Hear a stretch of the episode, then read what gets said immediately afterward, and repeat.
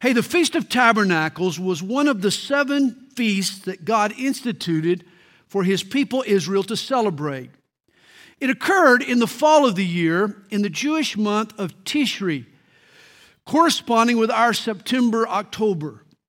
Tabernacles was the final feast on the yearly calendar, and it was the most elaborate in its celebration. In fact, the Jews referred to the Feast of Tabernacles simply as the feast. Jewish historian Josephus called the Feast of Tabernacles the holiest and greatest of all the feasts. This feast would be like a combination of our Thanksgiving and Independence Day and New Year's Day all rolled into one. The feast went by several nicknames. The first was the ingathering. Israel would give thanks to the incoming harvest. Second, it was called Sukkoth or booths. For during the feast, families would live outside in shelters to recall God's provision for Israel during those 40 years that they slept under the stars and traveled through the wilderness. And then, third, there was a future dimension of the feast. It looked forward to a new day when Messiah would come to fulfill his promises to Israel and to reign over all the earth. Well, John 7 occurs at this feast.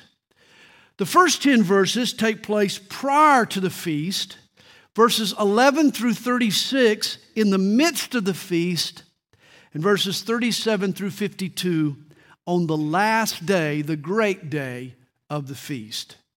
Chapter 7 reveals three attitudes toward Jesus of his siblings, of the celebrants, and of the Sanhedrin. Well, verse 1 begins After these things, Jesus walked in Galilee, for he did not want to walk in Judea because the Jews sought to kill him. You remember what provoked this? Days earlier in Jerusalem, Jesus had healed the lame man by the pool of Bethesda.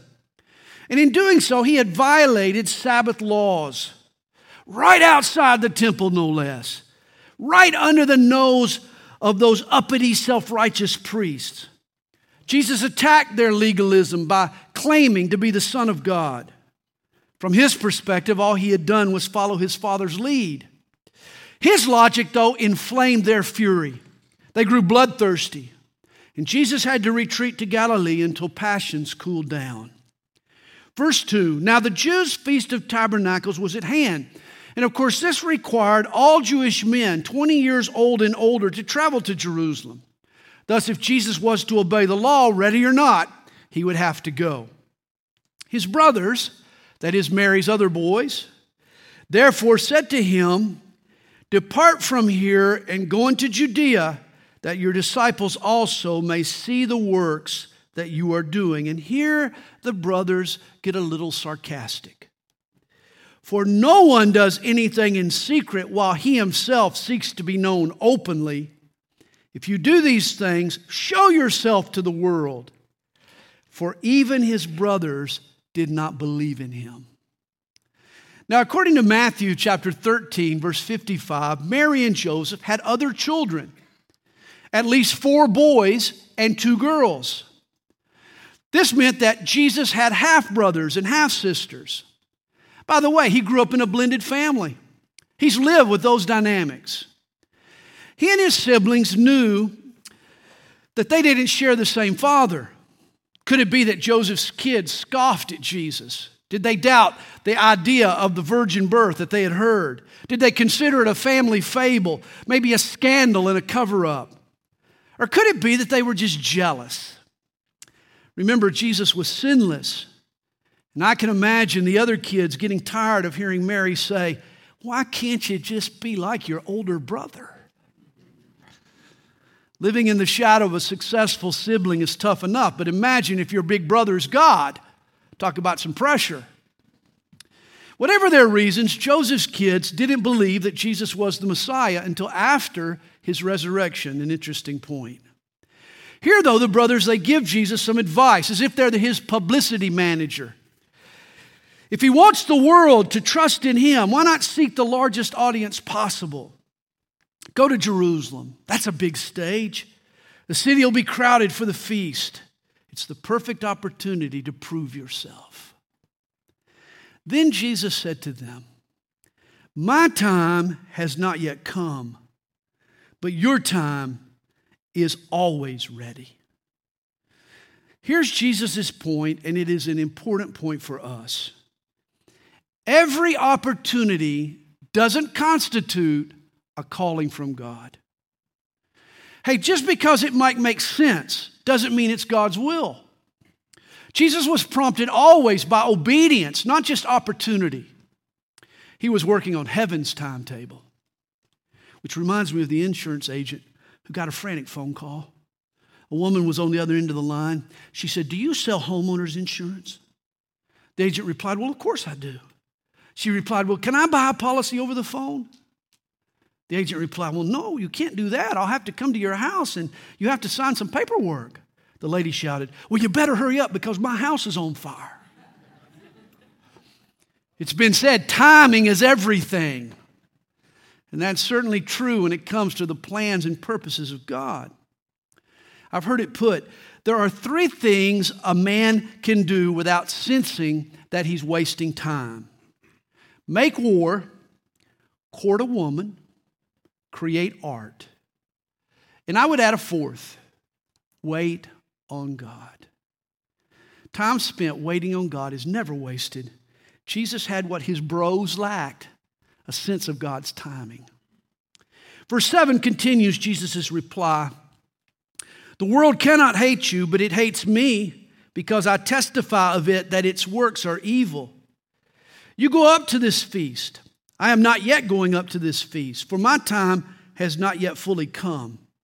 When he had said these things to them, he remained in Galilee. But when his brothers had gone up, then he also went up to the feast, not openly, but as it were in secret. He went on a covert pilgrimage.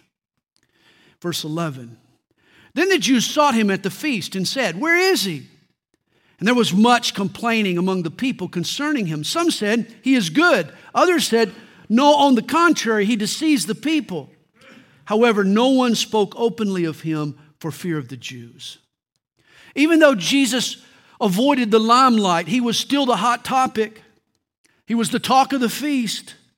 Privately, folks debated his claims and deeds, even while the Jewish officials were publicly hostile toward him. Well, verse 14 tells us Now, about the middle of the feast, Jesus went up into the temple and taught. Apparently, Jesus sensed that the time was right. And the Jews marveled, saying, How does this man know letters, having never studied? Now, it's not that Jesus was ignorant, it's not that he was ignorant of the Bible. What the Jews note here was his lack of formal theological training. You see, every rabbi studied in a yeshiva. Then he would serve an apprenticeship under another rabbi. But Jesus was a rabbi with no rabbi. It was said of him while the scribes and Pharisees taught from authorities, quoting all the famous rabbis, Jesus taught with authority. There's a difference. Jesus might have lacked the proper credentials in the eyes of the Jews, yet he taught with a wisdom that was from heaven. Jesus answered them and said, My doctrine is not mine, but his who sent me. The Father God was Jesus' rabbi. Jesus wasn't man taught, he was God taught. The best kind. If anyone wants to do his will, he shall know concerning the doctrine whether it is from God or whether I speak on my own authority. And here's a truth that we all need to grasp. Notice, it is a willing heart, not just an inquisitive mind, that ultimately will know the scripture. Jesus says, if anyone wants to do God's will, see, the desire to know has to be coupled with the desire to do. Verse 18 He who speaks from himself seeks his own glory, but he who seeks the glory of the one who sent him is true, and no unrighteousness is in him. I think every Bible teacher should ask himself the question Do I preach to be popular or am I preaching to be faithful? Jesus was faithful in all that he said and did. Now he asked them, Did not Moses give you the law? Yet none of you keeps the law. Now remember, this exchange is in the temple. It's a packed house, it's feast time. All the Jewish hierarchy are on hand. They've been plotting Jesus' assassination. Now he boldly exposes their hypocrisy. He confronts them. Why do you seek to kill me? The people answered and said, You have a demon. Who is seeking to kill you? See, the leaders of the Jews had put out a hit on Jesus. They were plotting this, an assassination. The problem, though, is this was unknown to the rank and file Jews. The pilgrims were blind to the brewing scandal. Verse 21 Jesus answered and said to them, I did one work, and you all marveled. He's talking about the healing of the lame man by the pool of Bethesda. Moses, therefore, gave you circumcision, not that it is from Moses, but from the fathers, and you circumcise a man on the Sabbath.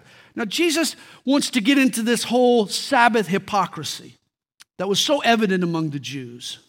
He points out how hypocritical it was in the ways that the Jews applied these Sabbath laws. You see, the law commanded every Jewish male to be circumcised on the eighth day after his birth. And oh, the rabbis were strict about the eighth day. It had to be the eighth day. Even so, if the eighth day fell on the Sabbath, that circumcision had to be performed on that day. Thus, some allowance for work on the Sabbath day was accommodated in the form of circumcision. Now, Jesus persists. If a man receives circumcision on the Sabbath, so that the law of Moses should not be broken, are you angry with me because I made a man completely well on the Sabbath? See the hypocrisy? He's saying, You're kidding me. You're kidding me. You know, you're going to allow a circumcision on the Sabbath, but you're not going to allow me to make a man uh, heal a man who had been lame all his life, most of his life.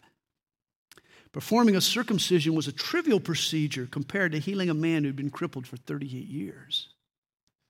Verse 24 Do not judge according to appearance, but judge with righteous judgment. See, the Jews were all about rules and rituals while ignoring what was just and right. And this is the problem with the legalist. He or she majors on the minors and minors on the majors. It was July 4th, 1776, when King George II of England logged the following entry into his journal Nothing of importance happened today. He didn't realize that across an ocean, a revolution had been born a movement that would dismantle his empire. He had misjudged the events that had occurred in America.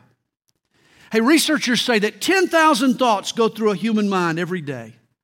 Some of you a little more, some of you a little less. But we're constantly thinking, we're constantly analyzing, constantly critiquing, constantly judging. You be careful about drawing conclusions. It's not always what it seems. There's always information we lack. Before we reach a conclusion about a person or a situation, we need heaven's perspective. And if God withholds his viewpoint, then we need to reserve our judgment too. Verse 25 Now some of them from Jerusalem said, Is this not he whom they seek to kill? But look, he speaks boldly, and they say nothing to him. Do the rulers know indeed that this is truly the Christ? The Jews who knew of Jesus' opposition. They wondered if his opponents had changed their minds, if they had accepted him as their Messiah. But then they share their reservations. They say, however, we know where this man is from, but when the Christ comes, no one knows where he is from. And this was an unbiblical hurdle to their faith. For some of the rabbis erroneously taught that the Messiah would come suddenly and mysteriously. In other words, you couldn't trace his origins. And yet everyone knew Jesus' family tree. Apparently, Jesus' genealogy was common knowledge. His brothers were local, his hometown was Nazareth. There was nothing mysterious about that. How could he be the Messiah? Actually, the Old Testament had spoken volumes concerning the lineage of the Messiah. The scriptures had traced the Messiah back to Abraham, to Isaac, to Jacob, to David. Verse 28 Then Jesus cried out, as he taught in the temple, saying, You both know me, and you know where I am from, and have not come of myself, but he who sent me is true, whom you do not know, but I know him, for I am from him, and he sent me. Now, the Jews had traced Jesus' origins to Nazareth, but Jesus says that's not far enough. Go back a little further. For Jesus came from heaven. Again, the idea that Jesus existed prior to his birth, that he had been sent by God, was a claim to deity. Humans don't pre exist their birth, they begin when they're born. But Jesus had come from heaven. And here Jesus is throwing gas on the fire of those who've opposed him. These Jews distinguished themselves from the world's idolaters as the people who knew the one true God. And now Jesus tells them, Him you do not know. Can you imagine how mad that made them? Then they sought to take him, but no one laid a hand on him because his hour had not yet come. Notice the importance of God's timing. Their threats almost mushroomed into action, but apparently the will of God always trumps the anger of man. And many of the people believed in him and said, When the Christ comes, will he do more signs than these which this man has done? The Pharisees heard the crowd murmuring these things concerning him, and the Pharisees and the chief priests sent officers to take him. Apparently, a warrant gets issued, but an arrest never comes. Once again, it was not God's time. Then Jesus said to them, I shall be with you a little while longer, and then I will go to him who sent me. You will seek me and not find me, and where I am, you cannot come. Then the Jews said among themselves, Where does he intend to go that we shall not find him? Does he intend to go to the dispersion among the Greeks and teach the Greeks? The dispersion or the diaspora was the Hebrew population living outside Israel. And the Pharisees thought Jesus was speaking of going to the expatriated Hebrews. They continue. What is this thing that he said? You seek me and not find me, and where I am, you cannot come. Jesus was going abroad, but a little further than anybody thought. He had been sent from heaven and he was returning to heaven. Jesus was headed where the Pharisees would never be able to go. How sobering to compare Jesus' promise to these Jews with his promise to the disciples a little later in John. Remember John 14, verse 3? He says to his own men, I will come again and receive you to myself, that where I am, there you may be also. That's to his followers. But to these unbelieving Jews, he says, Where I am, you cannot come. I hope you're a believer in Jesus. I hope you're a follower. If you're not a follower today, you won't be a follower to heaven. Verse 37. Now, on the last day, that great day of the feast, at any Olympic event, any Olympics, we're watching the Olympics right now, I suppose. But at any Olympics, the biggest event is always the closing ceremonies. And so it was with the Feast of Tabernacles. The last day was the big day, the great day of the feast, as it's called. It was the time for the closing ceremony. Here's what would happen the priest would lead a procession from the temple down the mountain to the pool of Siloam, south of Jerusalem. There they would draw water and they would fill their golden vessels. Then they would return to the temple by the way of the water gate. They would circle the altar numerous times and then they would pour out their pitchers. Their ritual looked both backwards and forwards. For one, it reminded Israel of the miracle that God worked in the wilderness, wherein He turned the, uh, opened the rock, He struck the rock, and the water came out. But it also looked forward to the outpouring of the Holy Spirit on the people of God in the latter days. And it was immediately after this ceremonial water had been poured out that Jesus, standing there in the temple, offers to make their ritual their reality. The Apostle John tells us in verse 37 Jesus stood and cried out, saying, If anyone thirsts, let him come to me and drink. He who believes in me, as the scripture has said, out of his heart will flow rivers of living water. This was the day that Jesus shouted. Jesus cried out. Jesus is the rock in our spiritual wilderness. It's from Jesus that the water of the Holy Spirit flows into our hearts. If we come to Jesus, if we open our hearts to Him, if we believe in Him, the water, the white water of spiritual vitality and refreshment bubbles up within us and flows out of us like a mighty river. One of the most amazing sights I've ever seen is Niagara Falls. Anybody ever been to Niagara Falls? It's amazing. The river plummets 176 feet into the river below. Over 100,000 cubic feet per second of water flows over the edge of the falls and crashes onto the rocks below. The spray creates a mist that rises hundreds of feet upwards, can be seen from miles away. When we come to Jesus and when we drink this living water, He creates in us a rush of power, a spray of love that influences us and the people around us. Our life becomes a mist for others to see and a river from which they can drink. Verse 39 But this he spoke concerning the Spirit, whom those believing in him would receive, for the Holy Spirit was not yet given because Jesus was not yet glorified. It will be after Jesus' death and resurrection that the Holy Spirit will be poured out on his followers. It was in John chapter 20, after they had believed in the risen Christ, that Jesus breathed on them and said, Receive the Holy Spirit. Verse 40. Therefore, many from the crowd, when they heard this saying, said, Truly, this is the prophet. Others said, This is the Christ, this is our Messiah. But some said, Will the Christ come out of Galilee? Has not the scripture said that the Christ comes from the seed of David and from the town of Bethlehem, where David was? Apparently, the crowd, the rank and file Jews, they knew Micah 5, verse 2. They knew the prediction that Messiah would be born in Bethlehem of Judea. But Jesus had been raised in a small town, an insignificant Galilean town named Nazareth. And so there was a division among the people because of him.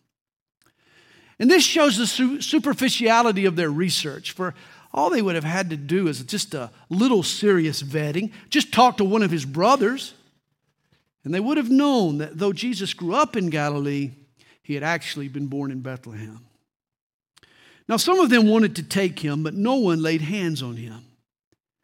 Then the officers came to the chief priests and Pharisees, who said to them, Why have you not brought him? Now, these were the same temple cops back in verse 32 who were issued the warrant. Now the priests want to know why an arrest hasn't been made. And here was their answer. I love this. The officers answered, No man ever spoke like this man.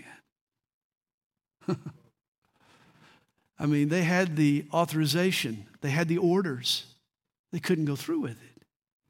It was obvious to even Jesus' critics that Jesus was more than a mere man.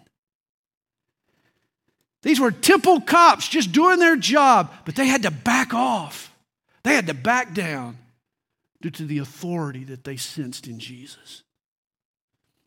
Verse 47 Then the Pharisees answered them, Are you also deceived? Have any of the rulers or the Pharisees believed in him? But this crowd that does not know the law is accursed. And can you hear their snobbery? Pharisees, the chief priests, they were just snobs. They looked down their nose at the common folk. These aristocrats felt spiritually superior to the ignorant masses. Here they even reassure themselves that none of their own has broken ranks and become a follower of Jesus. But that wasn't true. You remember the rabbi that Jesus instructed back in chapter 3? A man named Nicodemus? And speaking of him, verse 50, Nicodemus, he who came to Jesus by night, being one of them, said to them, Does our law judge a man before it hears him and knows what he is doing? Now, here Nicodemus, he pushes to secure for Jesus a fair trial. He, know what's up, he knows what's up. And he knows that Jesus is getting railroaded. He doesn't like it.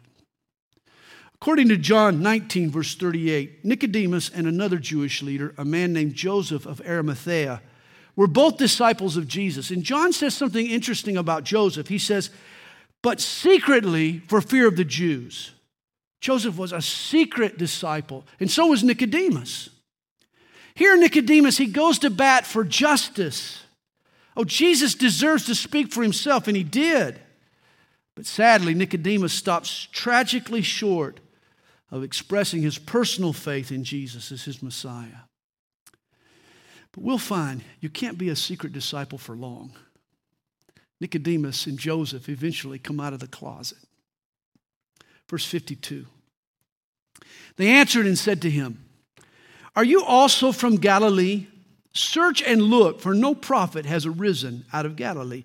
Now, the Pharisees, they try to justify their rejection of Jesus with their prejudice toward Galileans. Jews from Jerusalem assumed that backwoods Galileans were the kind of people that married their cousins and kept dogs, hound dogs, under their front porch and drank moonshine on the weekends and had tire swings in their yard, you know, like folks in Alabama.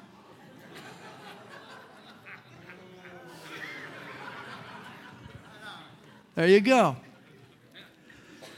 And they rationalized man, how can a prophet come from Galilee? Galilee produces bumpkins, not men of God.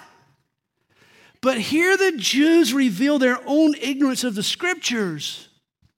2 Kings 14, verse 25, lists Jonah's hometown as where? Gath Hepher. It was a village three miles northeast of Nazareth. Jonah was a Galilean. Remember, too, where Jesus made his headquarters in Galilee? It was the city of Capernaum, which means village of Nahum. Nahum means village of Nahum. Apparently, Nahum too was a Galilean. There were several prophets that from, were from Galilee. Once again, the Jews didn't do their homework. Now, chapter 7 ends and chapter 8 begins. And everyone went to his own house, but Jesus went to the Mount of Olives. Jesus exits the temple, he crosses the Kidron Valley. If you go to Jerusalem with us, you'll be able to do the same. Climb the Mount of Olives. It could be Jesus and his men camped for the night. They had a favorite camping site on the Mount of Olives. It was called, it was a garden called Gethsemane. Now, early in the morning, he came again into the temple, and all the people came to him, and he sat down and taught them. Now, the Feast of Tabernacles is now officially over, and usually the pilgrims head home after the feast. But apparently, quite a crowd had decided to hang out and spend another day with Jesus. Verse 3 tells us Then the scribes and Pharisees brought to him a woman caught in adultery. Now, before we read the following story, we need to first address a problem.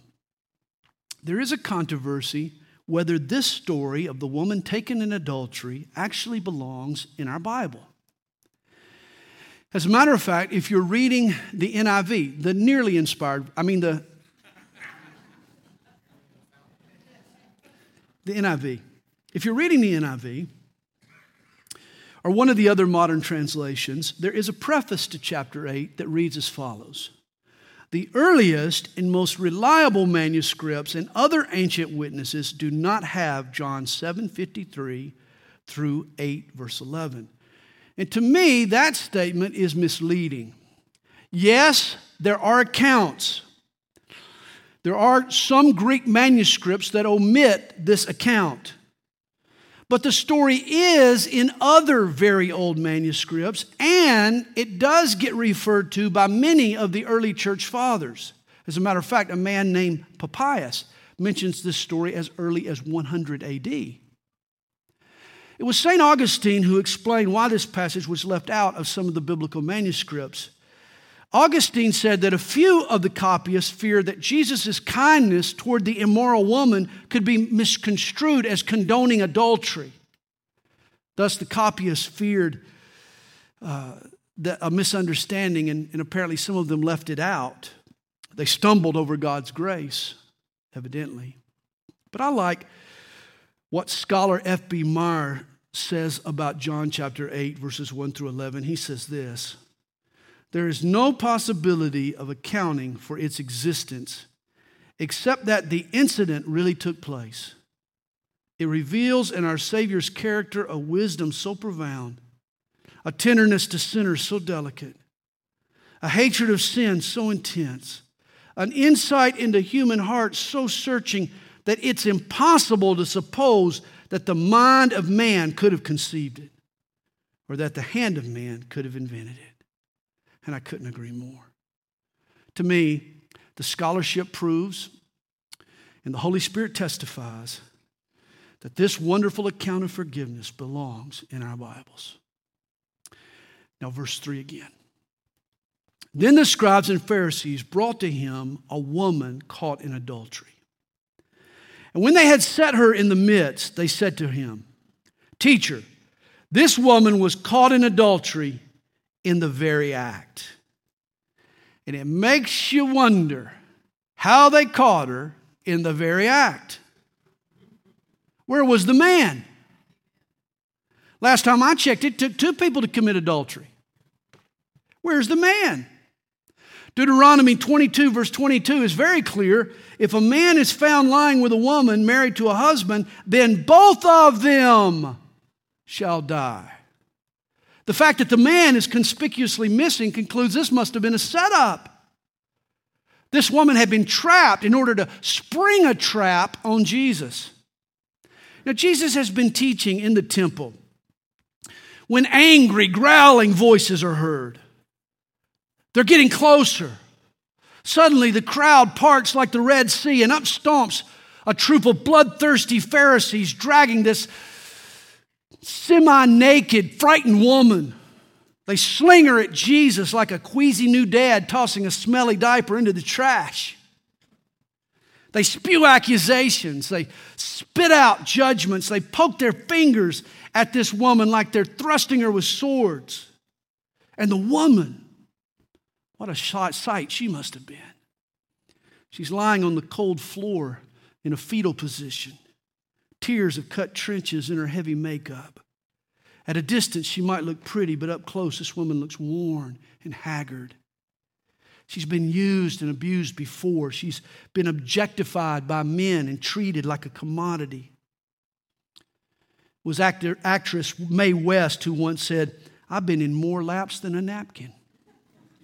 Well, this woman could have said the same. Years of abuse had ruined her body, and worse, it had hardened and encrusted her soul. She was embittered. She probably hated everybody. Oh, she especially hated these self righteous Pharisees who were now shouting at Jesus. Now, Moses in the law commanded us that such should be stoned.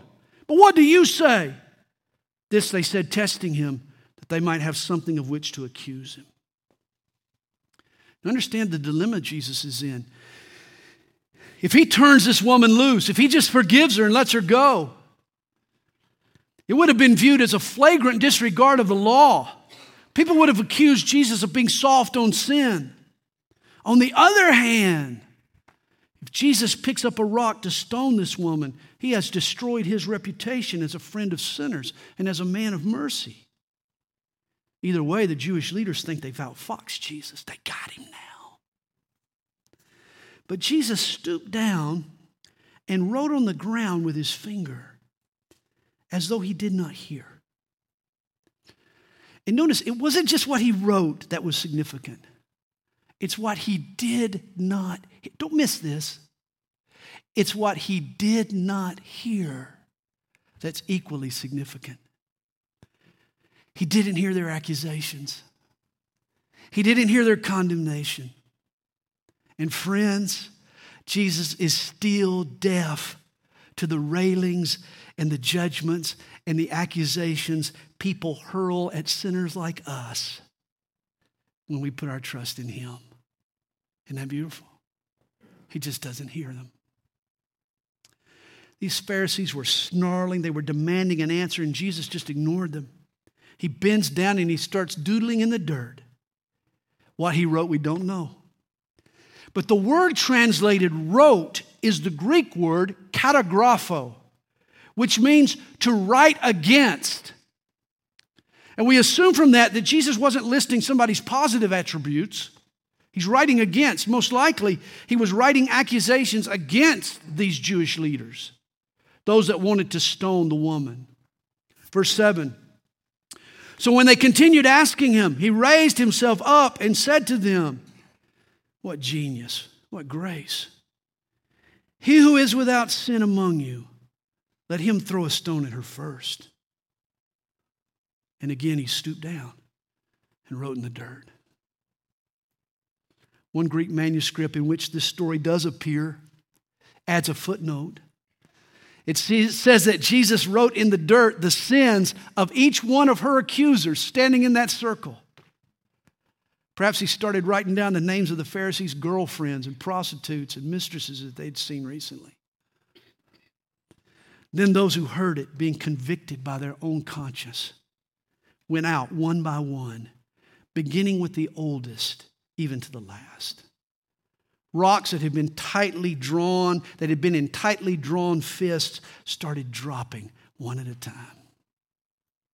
The men holding them had decided to go home. Then Jesus was left alone and the woman standing in the midst. And what a scene this must have been. Just Jesus and the woman. When she was thrown at Jesus' feet, there was hate in her eyes. She hated the hypocritical Pharisees. She hated men in general. All her life, she had been peeled like an orange, sucked out her sweetness, and then they'd thrown away the skin. Yet this man, this man was different. She'd heard of Jesus. By this point, who hadn't? But she would have never believed a man so holy could be so merciful. She's standing there looking right at him. She knows he's pure and righteous. And yet she senses that he really does care about her. For the first time in her life, perhaps, she has found a man who cares about her as a person rather than just wants to treat her as an object. She has felt the lust of men, but this feels like love. This is a whole new experience for this woman. She's tasting of forgiveness. When Jesus had raised himself, himself up and saw no one but the woman, he said to her, Woman, where are those accusers of yours? Has no one condemned you? She said, No one, Lord. And Jesus said to her, Neither do I condemn you. Go and sin no more. It's ironic, there was only one person in the crowd that day who had never sinned. Only one person qualified to cast a stone, yet he chose not to. Instead, Jesus chose to forgive the woman rather than condemn her. The Pharisaical remedy for sin was to destroy the sinner. Jesus also hated sin, but he loved the sinner. The sin solution for the Pharisee was a stone, but the sin solution for Jesus was a stick of wood, a cross. Let me make one more point before we move on. Let's make sure we remember this story not only when we are the woman in need of forgiveness, but let's remember it when we are the ones with the stones in our hands. If Jesus can forgive this woman, with the sordid reputation. Why can't you forgive your guilty party? And then Jesus said to the woman, Neither do I condemn you. Go and sin no more. And I'm sure she obeyed. This moment marked a turning point in her life. You know, love disarms a cynical attitude and it breaks open a padlocked heart. Jesus restored this woman. He restored to her value and virtue. Hey, use someone, take from someone, and you cheapen that person. But when you save someone and you add value to their life, you upgrade their sense of self worth. What Jesus did was give this woman a new life.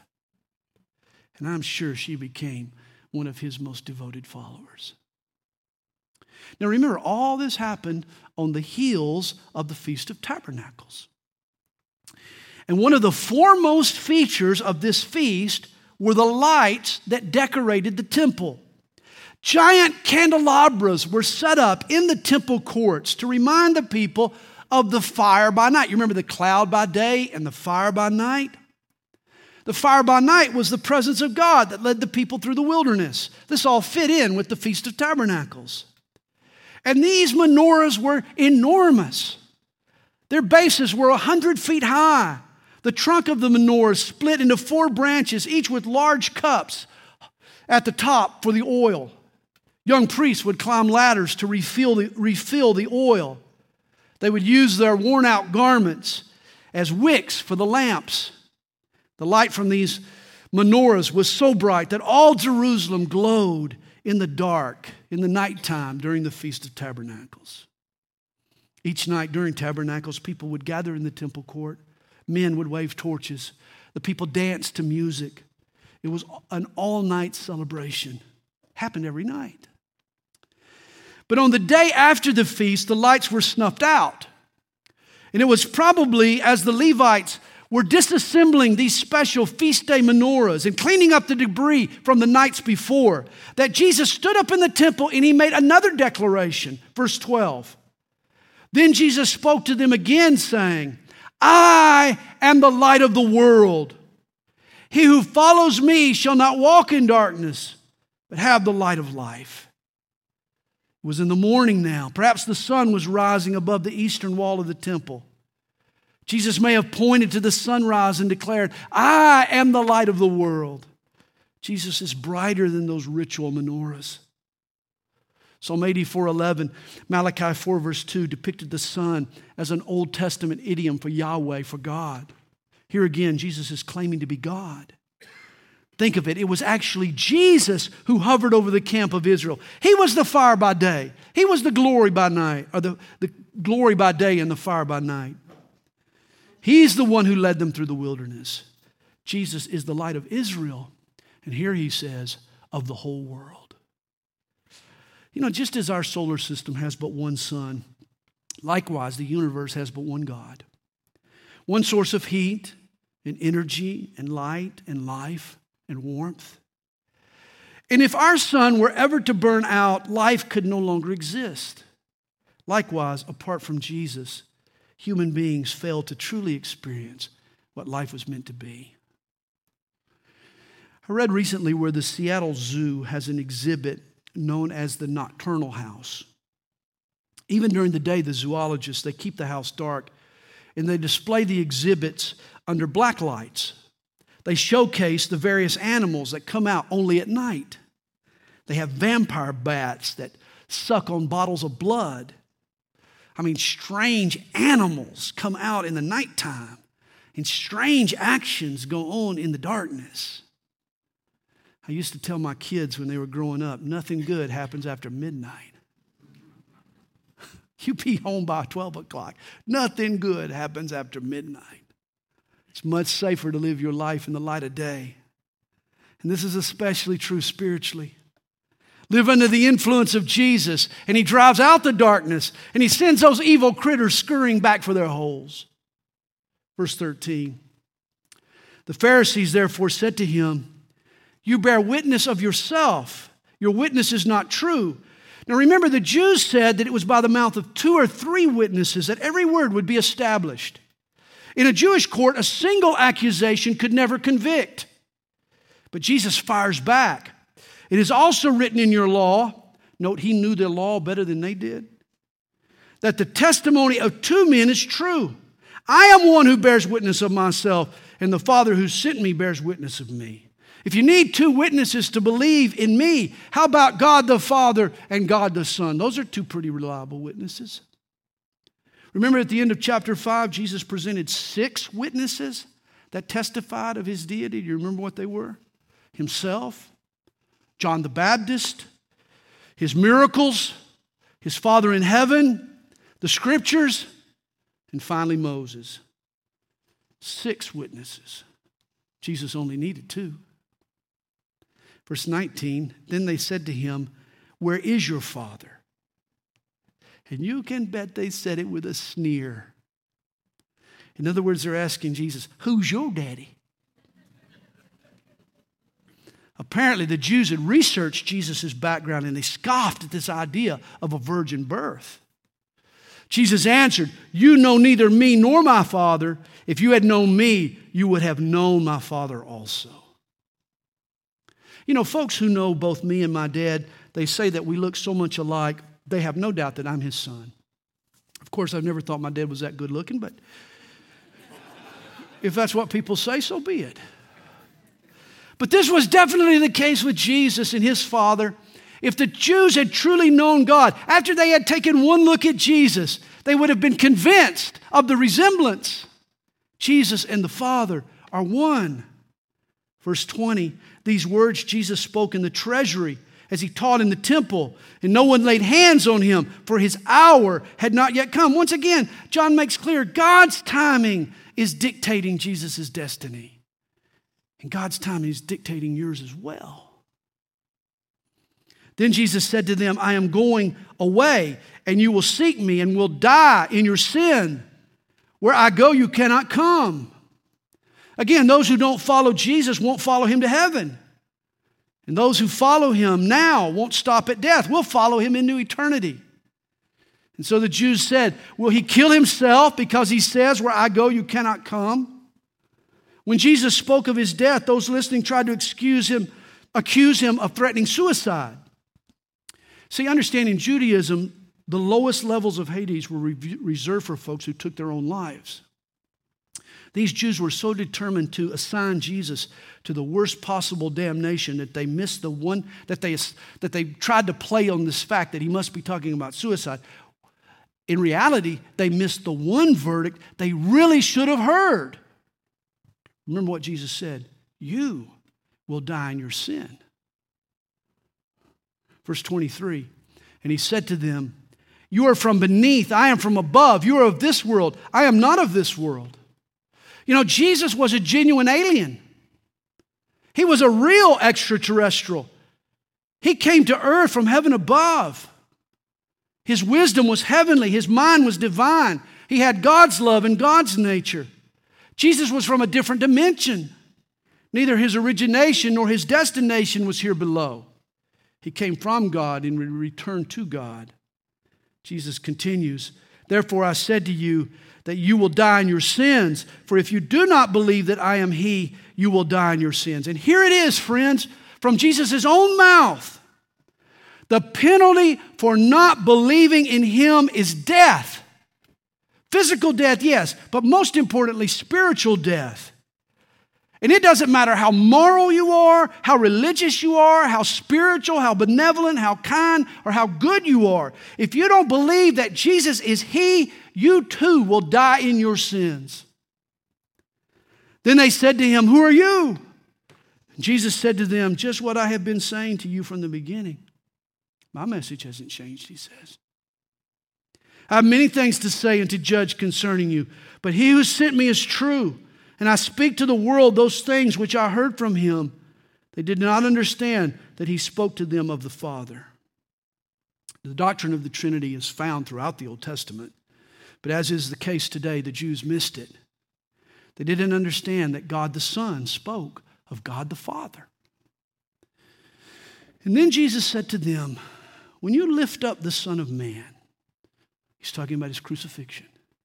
When you lift up the Son of Man, then you will know that I am He, and that I do nothing of myself, but as my Father taught me, I speak these things. On the cross, the world will see why the Father sent His Son. It all became clear when Jesus was lifted up. And he who sent me is with me. The Father has not left me alone, for I always do those things that please him. And here's why we know Jesus lived a sin- sinless life.